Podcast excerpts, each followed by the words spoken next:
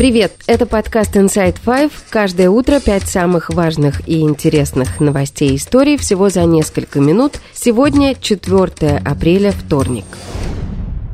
Продолжаем следить за развитием истории со взрывом в кафе в Петербурге, где погиб пропагандист Владлен Татарский. В причастности к взрыву подозревают 26-летнюю Дарью Трепову. Она была задержана. На видео, которое опубликовала МВД, девушка признает, что принесла на встречу с Татарским статуэтку, в которой предположительно была заложена взрывчатка. Понимаешь, за что задержана?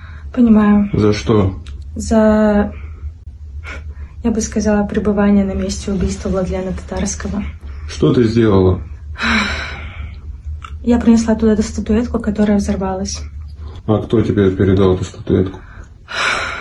Можно я попозже расскажу? Позже появились сообщения о том, что девушка заявила, что ее использовали. Она была уверена, что в бюсте просто спрятана прослушка. Национальный антитеррористический комитет обвинил в теракте украинские спецслужбы и штабы Алексея Навального в качестве их агентов в России. Провластные телеграм-каналы сообщили, что Трепову якобы завербовал журналист Роман Попков, главный редактор проектов «Послезавтра» и «Роспартизан». Попков отрицает эту информацию и заявил инсайдер, что из девушки могли выбить показания. Конечно же, это полная дичь и ад, и это ложь. Дашей Тыковкой я знаком по Твиттеру. Она моя давняя подписчица. Забыл, когда последний раз общались, честно говоря. Уверен, что ФСБ, взяв человека в заложники, заложники. Сейчас будет из него выбивать самые разные показания. Она признается в чем угодно. Также СМИ сообщили, что Дарья Трепова покинула зал до взрыва. Но, судя по последним видео, которые появились в сети, она оставалась в здании, что может говорить в пользу ее версии о том, что она не знала содержимого статуэтки. Один из пострадавших, Марат Арнис, в разговоре с инсайдер ранее также говорил о том, что не видел, как девушка выходила из бара.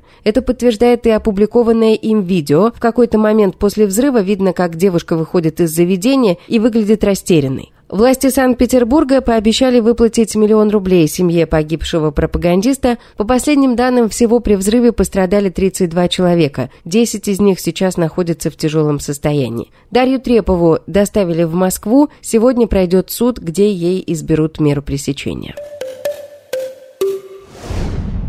История вторая. Бахмут. Основатель ЧВК «Вагнера» Евгений Пригожин заявил, что его бойцы захватили здание администрации Бахмута в Донецкой области. 2 апреля пресс-служба Пригожина опубликовала видеозапись, на которой тот утверждает, что установил на здании администрации флаг. Мы водрузили в российский флаг с надписью «Владлену Татарскому добрая память» и флаг ЧВК «Вагнер» на городской администрации Бахмута. Юридически Бахмут взят. В западных районах сосредоточен противник. В ВСУ сообщили, что российские силы очень далеки от захвата Бахмута.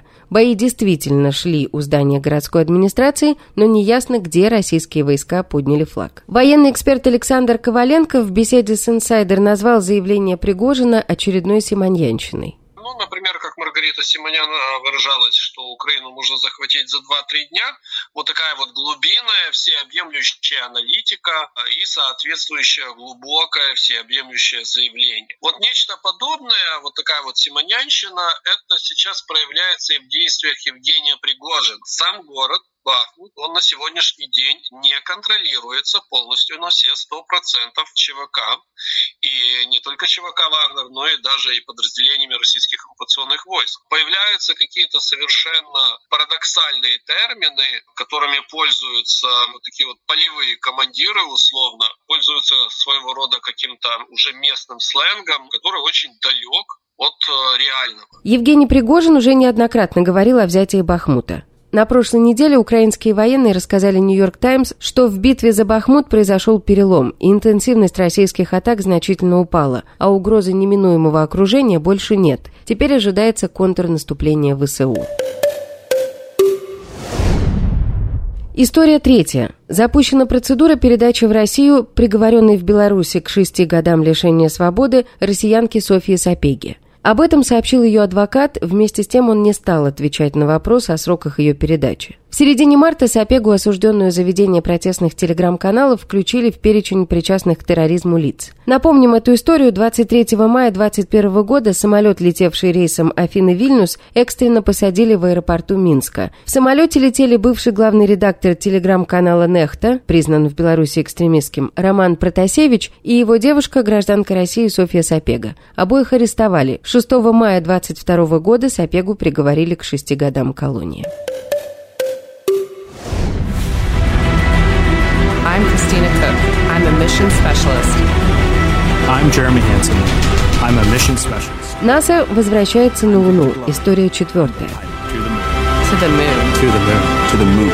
Стали известны имена четырех астронавтов, которые примут участие в первом пилотируемом полете к Луне после 50-летнего перерыва.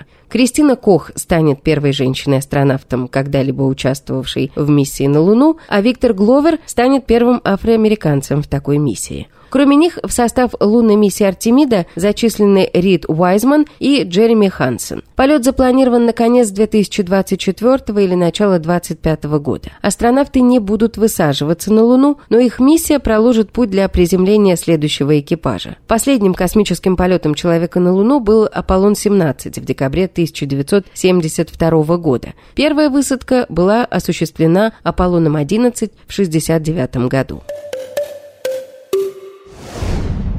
И пятая история. Украинские хакеры утверждают, что взломали аккаунт Z-волонтера Михаила Лучина на AliExpress и заказали на его адрес вместо дронов секс-игрушки с карты, на которую он собирал деньги на эти беспилотники. На карте, по информации хакеров, было собрано 25 тысяч долларов. Хакеры написали, что заказали секс-игрушки на AliExpress на всю эту сумму.